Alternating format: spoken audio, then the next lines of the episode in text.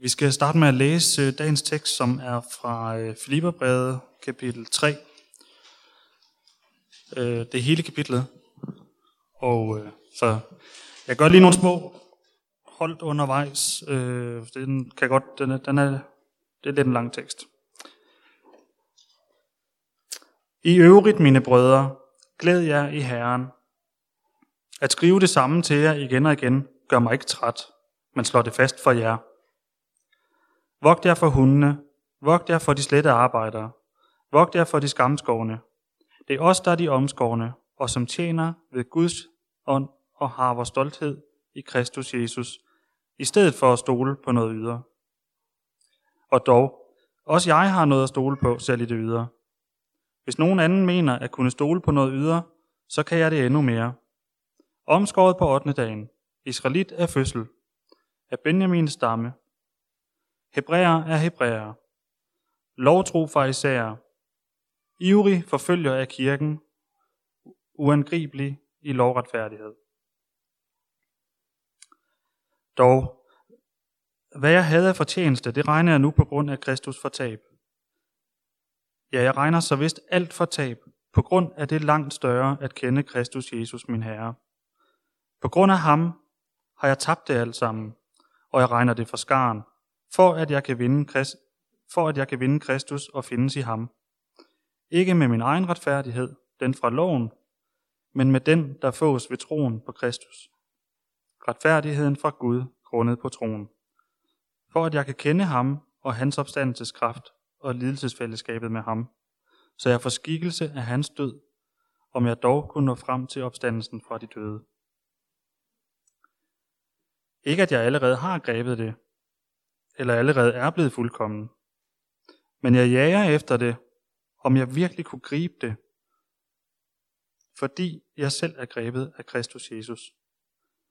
Brødre, jeg mener ikke om mig selv, at jeg allerede har grebet det. Men dette ene gør jeg. Jeg glemmer, hvad der ligger bagude, og strækker mig frem mod det, der ligger forude. Jeg jager mod målet efter sejrsprisen, som Gud fra himlen kalder os til i Kristus Jesus. Således skal vi tænke, vi der er fuldkommende. Og tænker I anderledes på noget punkt, så vil Gud åbenbare os det for jer. Blot skal vi blive i det spor, vi er kommet ind på.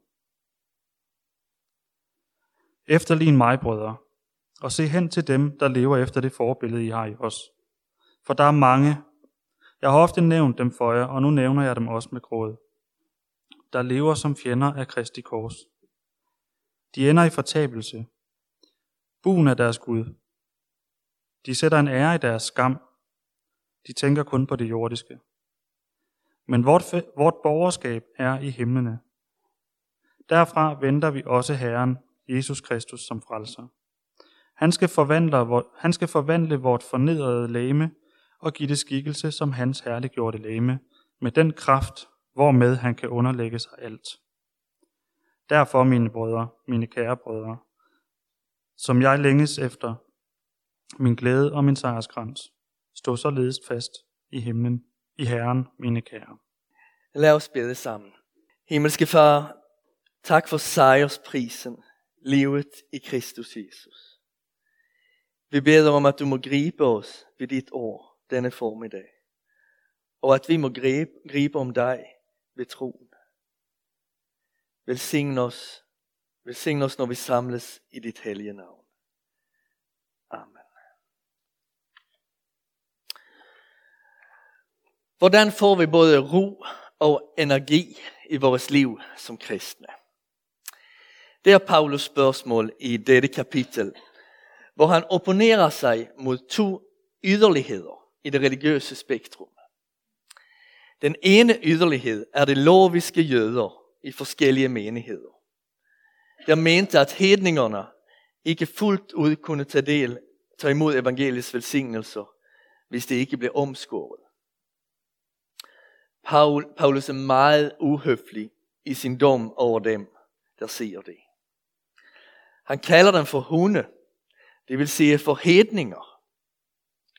Deres religion leder til den, at den fremmeste, fremmeste af alle jøder ham som hele den jødiske religion pegede frem imod, afvises. Det vil sige, at den leder frem til det samme som den hedniske tro. Han kalder dem for det slette arbejdere. Når Paulus læser det gamle testamente, omopfatter han loven som en del af forberedelsen for den retfærdighed, der vi bliver sikret ved Messias ankomst og død. Loven hjælper mennesker med at blive bevaret i pakten og nåden. At bevares nær Gud, det er lovens opgave. At bevare os i pakten og nåden. Men for disse jøder var loven i stedet for blevet grunden for at blive retfærdig foran Gud. Det hele var udviklet sig til et kapløb om at upåklageligt følge budene. Dem, der tænker sådan, er onde arbejder, dømmende arbejder. Endelig kalder Paulus dem for det skamskårne. Allerede i det gamle testamente stod hjertets omskærelse højere end kødets. Og sådan er det endnu mere nu, når Kristus er kommet. At overhovedet stole på noget ydre er helt utænkeligt for Paulus. Han var selv med i landsholdet for eksemplariske jøder. Han havde alle meritter, men blev overbevist om, at ingen af dem var holdbar foran Gud. Ingen af dem gjorde ham retfærdig. I den anden ende af spektret står det lovløse, libertinisterne. Det tænkte at nåden, friheden i Kristus, gjorde det ligegyldigt, hvordan man levede i sit liv. Jeg er tilgiven, så nu kan jeg leve helt som jeg har lyst, resonerede det. Over disse lovløse græder Paulus. Det kalder sig kristne, men det nægter helt at omvende sig og afsætte synden fra tronen i deres liv. Materialisme og tilfældig lysttilfredsstillelse erstatter næstekærligheden. Den der udnytter, udnytter nåden på den måde, bliver fjende af Kristi kors.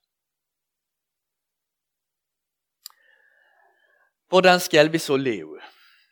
Hvordan undviger vi både en stressende loviskhed og en alt for afslappet lovløshed? Jeg tror, at vi alle erfarer begge disse grøfter. Den ene stund dømmer vi os selv hårdt og har svært at tro, at Gud kan være tilfreds med os. Vi er så store synder. Den anden stund tager vi os friheder, som vi aldrig ville tåle, hvis, hvis det ikke var fordi vi tænkte, at Gud i sin nåde tager lidt let med synden. Så vi ender i disse grøfter, tror jeg, alle sammen. Øhm, at vi bliver alt for loviske og hårde ved os selv og glemmer retfærdigheden i Kristus.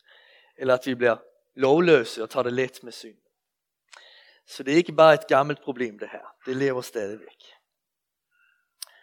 Så hvordan skal vi så leve? I sin bog Bøn for, Bøn for Tjernobyl lader Nobelprisvinderen Svetlana Alexievich en mand fortælle om sin opgave i byen før atomkraftsulykken. Han var arbejdsleder og højt respekteret af alle. Efter ulykken blev han nødt til at flytte, og på det nye sted havde han ingen identitet som helst. Han var kun, som han siger, en gammel mand med hue. Sådan blev det for Paulus, da han forlod fariseismen og kom til tro på Kristus. Alt, der havde givet ham respekt og tillid fra landets ledelse, gik tabt. En del af jer har måske oplevet, at det ikke længere klarer det, I ellers altid har kunnet klare.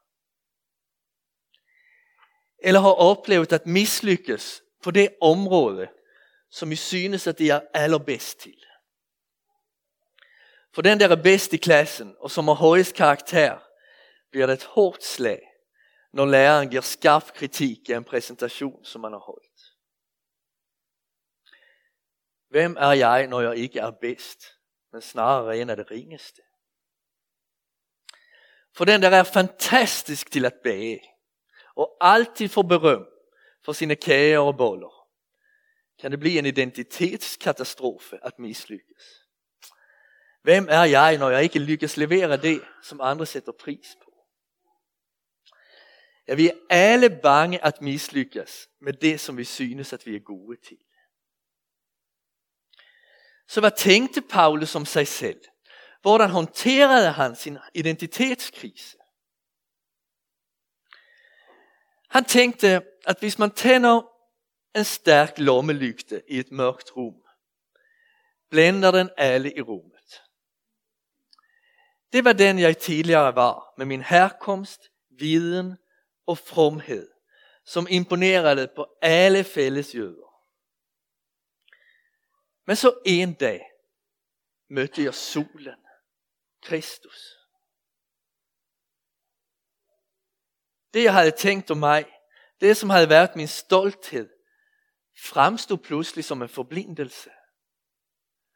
Og eftersom det ville være pinligt at gå rundt og lyse med en lommelygter på stranden klockan 12 en sommerdag, og dessutom distrahera mig fra at nyde af solen, så smed jeg den ud. Jeg regner faktisk mine jødiske meriter for skarn, for minus, for noget, der står i vejen for den virkelige gevinst i livet. Hvor er det stort at kunne stå der og sige, mit liv er ikke alt, hvad jeg har bygget og kæmpet for. Når jeg ser på livet i evighedens perspektiv, ser jeg ikke en lykket Paulus. Jeg ser Kristus. Det er ham, jeg glæder mig over.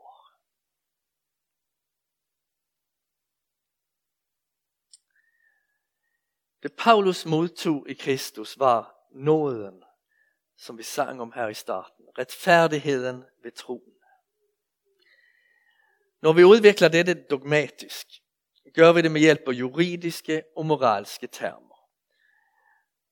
Og jeg tror I kan godt forstå at denne tekst blev brugt i samtale mellem den romersk-katolske kirke og den lutherske kirke. I 1500-tallet og bliver stadigvæk brugt i det samtaler. Det er en sådan en meget central tekst om retfærdigheden i Kristus. Og Paulus bruger også moralske og juridiske termer her. Ved to tilfælde bruger han ordet fuldkommen. Den ene gang skriver han, ikke at jeg allerede har grebet det, eller allerede er blevet fuldkommen. Eller med andre ord, jeg er ikke hellig endnu. Jeg kæmper stadigvæk med syner og mangler. Den anden gang skriver han, således skal vi tænke, vi der er fuldkomne. Når han skriver sådan, refererer han til retfærdiggørelsen ved tro. I Kristus er vi uden skyld. Dog er det meget vigtigt at se, at både troen og retfærdiggørelsen dybest set handler om noget personligt. Hvordan beskriver Paulus troen her? Jo, at tro handler om at kende Kristus Jesus. Det er mere end noget teoretisk. Det er et fællesskab, også med hjertet og erfaringerne. Hvordan beskriver han retfærdigheden ved troen? Med ordene at vinde Kristus og findes i ham. Den, der bliver frikendt i en rettergang, får frihed. Men det vigtigste i friheden er for mange noget personligt. At være sammen med sine nærstående. Retfærdigheden er på samme måde ikke kun en frikendelse. Det er at få sit hjem i Kristus. En samhørighed med ham. Man vinder Kristus og findes i ham. Dette er meget centralt. Hvis vi misforstår dette, risikerer vi at gøre kristendommen upersonlig. Troen er mere end et distanceret bifald. Det er at gribe om Kristus selv, at fagne om hans person. At modtage retfærdighed er ikke at få en ting, en gave. Det er at få en person. At blive grepen, fagnet af Kristus. Ved tro modtager vi Kristus selv og hans retfærdighed. Vi modtager ikke retfærdighed uden at modtage Kristus. Jeg håber, I kan følge mig i det her, men det her er faktisk meget, meget centralt. Øh, retfærdighed er at tage Kristus selv imod i sit liv. Dette tema fortsætter Paulus at udvikle, når han svarer på følgende fire spørgsmål. Hvordan bliver vi præget af Kristus? Lykkes det? Bliver vi præget af Kristus? Hvad kan hindre, at vores liv bliver præget, præget af Kristus? Og endelig, hvordan ser det ud, når vi helt og fuldt præges af Kristus? Det fire spørgsmål stiller han indirekt her. For at rigtigt forstå det Paulus siger, behøver vi forstå, at han taler om målet på, øh, på to forskellige måder. Hvis vi spørger en løber, hvad hans mål er, kan han svare at komme i mål i Copenhagen Marathon den 19. maj. Det kan vi nemt lokalisere. Vi kan se turen på et kort eller besøge byen og pladsen for målgangen. Men løberen kan også svare, mit mål er 10 kilometer på under 40 minutter. Det kan vi ikke lokalisere. Det er, et, det er ikke et geografisk mål. Det er et kvalitativt mål. Så vi behøver finde ud af, når, når Paulus taler om målet som noget kvalitativt, og når han taler om det som en plads, et, et rige. Ja, så til det fire spørgsmål. Den første, hvordan bliver vores liv præget af Kristus? Når Paulus svarer på dette, taler han om målet kvalitativt, som 10 km under 40 minutter. Målet er lighed med Kristus. Og den vokser i os mennesker, når vi oplever samme skæbne i livet, som han gjorde. Jesu historie kendetegnes af opstandelsekraft, af undere, tegn, fremgang og sejr. Så får vi lov at opleve, at Gud er mulighedernes Gud. Det er noget af det mest trøstende som jeg læser i hele Bibelen, når det tales om Gud, som mulighedernes Gud. Han formår at helbrede os fysisk, psykisk og åndeligt. I hans kraft vinder vi sejr over synden i vores liv. I hans kraft finns der en vej, hvor vi ikke ser en vej. Så Jesu historie kendetegnes af opstandelsekraft. Den kendetegnes af lidelse. Vi lever i lidelsesfællesskab med ham. Vi opoffrer os for Guds riges skyld, lige som han gjorde. Vi deler for det tredje Kristi død. Vores liv får skikkelse af den. Og hans død var en død, det var en straf for synden. Så dør vi fra forsvar af vores synd, fra egen ære og forfængelighed. I denne erfaring af lidelse sammen med Kristus for Guds riges skyld, er død fra synd og egoisme, er opstandelse med en erfaring af Guds kraft i vores liv, vokser vi sammen med Kristus. Vi tager imod Kristus. Vi oplever alt mere af hans liv.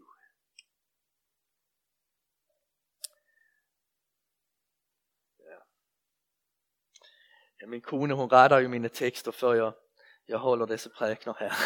Och hon sagde, det är inte lätt det här, sagde hon. Det här var ikke lätt. Nej, och jag syns heller inte særlig lätt att förklara det faktiskt. Det är nok en hemlighet man ska vokse in i. Men, ja, men han talar om det på denne måde, att vi lever Eh, i, i lidelse och død och opstandelsekraft samman med Kristus. Paulus vänder tillbaka till det när han talar om målet, sejrsprisen, som han griper efter och löper för att vinna. Det är endnu en gång himlen som kvalitet, det vill säga lighed med Kristus han talar om. Paulus store drøm i livet er at tage imod Kristus i sit liv. At opdage mere og mere af ham og lære ham bedre at kende. Derfor indleder han kapitlet med at opfordre menigheden til at glæde sig i Herren. Og han afslutter kapitlet med at opfordre dem at stå fast i Herren. Det er sådan Paulus jager mod sejrsmålet. Det er sådan han strækker sig frem. Han glæder sig i Herren, han står fast i ham.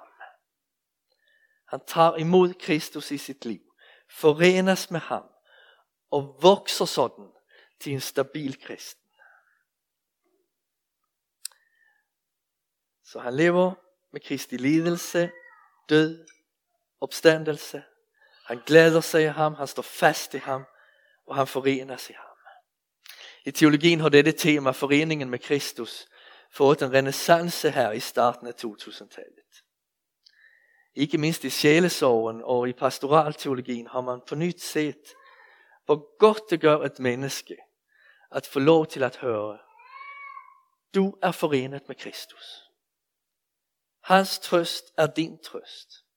Hans sejr er din sejr. Du lever i ham.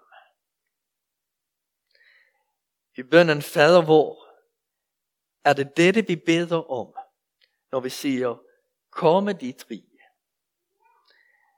Vi siger ikke, lad os skabe dit rige, eller lad os være med og bygge dit rige. At Guds rige er noget, der kommer til os. Det realiseres, når vi åbner os for det og tager imod det. Når vi lader det forenes med vores liv og fylde vores liv. Så vi glæder os i Kristus, vi står fast i ham, vi åbner os for hans, hans liv. Så det var det første spørgsmål. Hvordan bliver vores liv præget af Kristus? Næste spørgsmål. Lykkes det? Bliver vores liv præget af Kristus? Ja, men kun til dels. Paulus tror ikke på syndfrihed.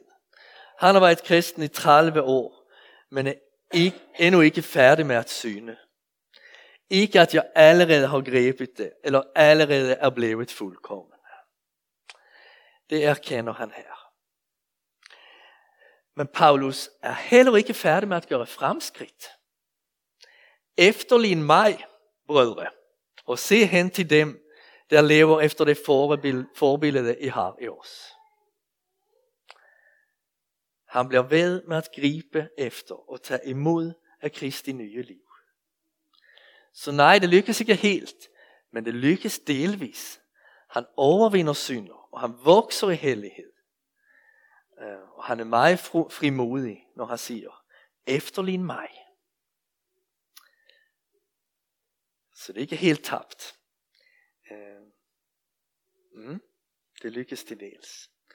Det tredje spørgsmål. Hvad kan hindre, at vores liv bliver præget af Kristus? En ting nævner Paulus her.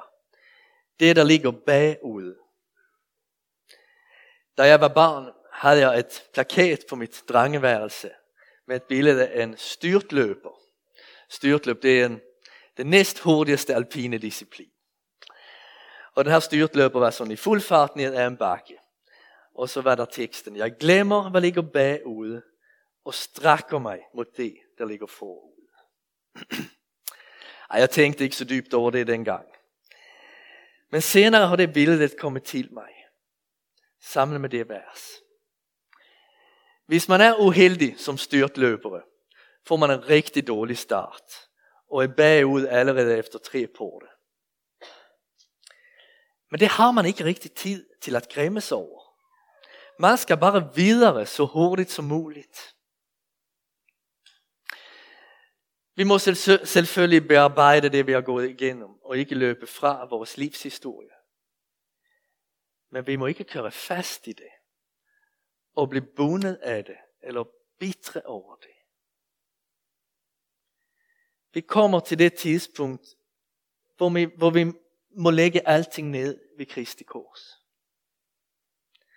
Vi må sige til ham, Herre helbred mine sår, fri mig fra mit mismod, Hjælp mig at tilgive og at glemme det, der ligger bagud. Og eftersom han er altrøsts Gud, altrøst Gud, så hører han den bøn.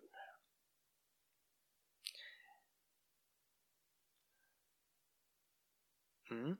Jeg glemmer, hvad ligger bagude, og strækker mig frem imod det, der ligger forud. Sidste spørgsmål. Hvordan ser det ud, når vi helt og fuldt præges af Kristus? Nu taler Paulus om himlen som en plads eller som et rige. Altså som målet for Copenhagen Marathon. Han erklærer, at det er i himlen, som vi har fået vores borgerskab. Måske har vi mødt en glad og lettet person, som lige har fået sit danske borgerskab, eller i hvert fald opholdstilladelse.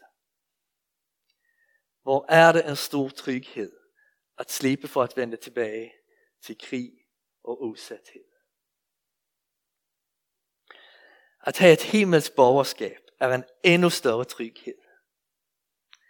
I himlen regerer Kristus med retfærdighed, kraft og helse, skriver Paulus her. Det er herligt at måtte sige til sig selv, jeg er himmelsk medborger. Det er ikke kun sådan, at jeg får lov til at komme med, hvis jeg er heldig. Nej, jeg har hjemme der. Vi siger jo også tit, når en kristen dør, at han eller hun flytter hjem. Men vort borgerskab er i himlene. Derfor venter vi også Herren Jesus Kristus som frelser. Han som kommer i kraft og retfærdighed og helse. Vi opsummerer dagens prædiken. Paulus tager kraftig afstand fra to yderlighed, Loviskhed og lovløshed. Det er ikke fungerende veje til et kristenliv med både ro og energi. I stedet for henviser han til solen, Kristus, og retfærdigheden i ham. Ved troen på ham, ved at kende ham, finder vi hvile. Ved troen på ham forenes vi også med Kristi lidelse, død og opstandelse. Ud fra denne forening jager vi og strækker os mod Kristi lighed. Vi glæder os i Kristus, står faste i ham og beder om at hans rige skal komme til os. Fuldkommenhed hører himlen til, men allerede nu får vi lov til at opleve vækst i Kristi lighed. Vi glemmer det, der ligger bagud, og lægger det ned ved Kristi kors. Så bliver vi frie til at fejre vores himmelske medborgerskab. I fremtiden skal vi leve under Kristi herredømme i et rige præget af retfærdighed, kraft og helse. Ja, bedre nyheder har jeg ikke at komme med. Så vi siger Amen.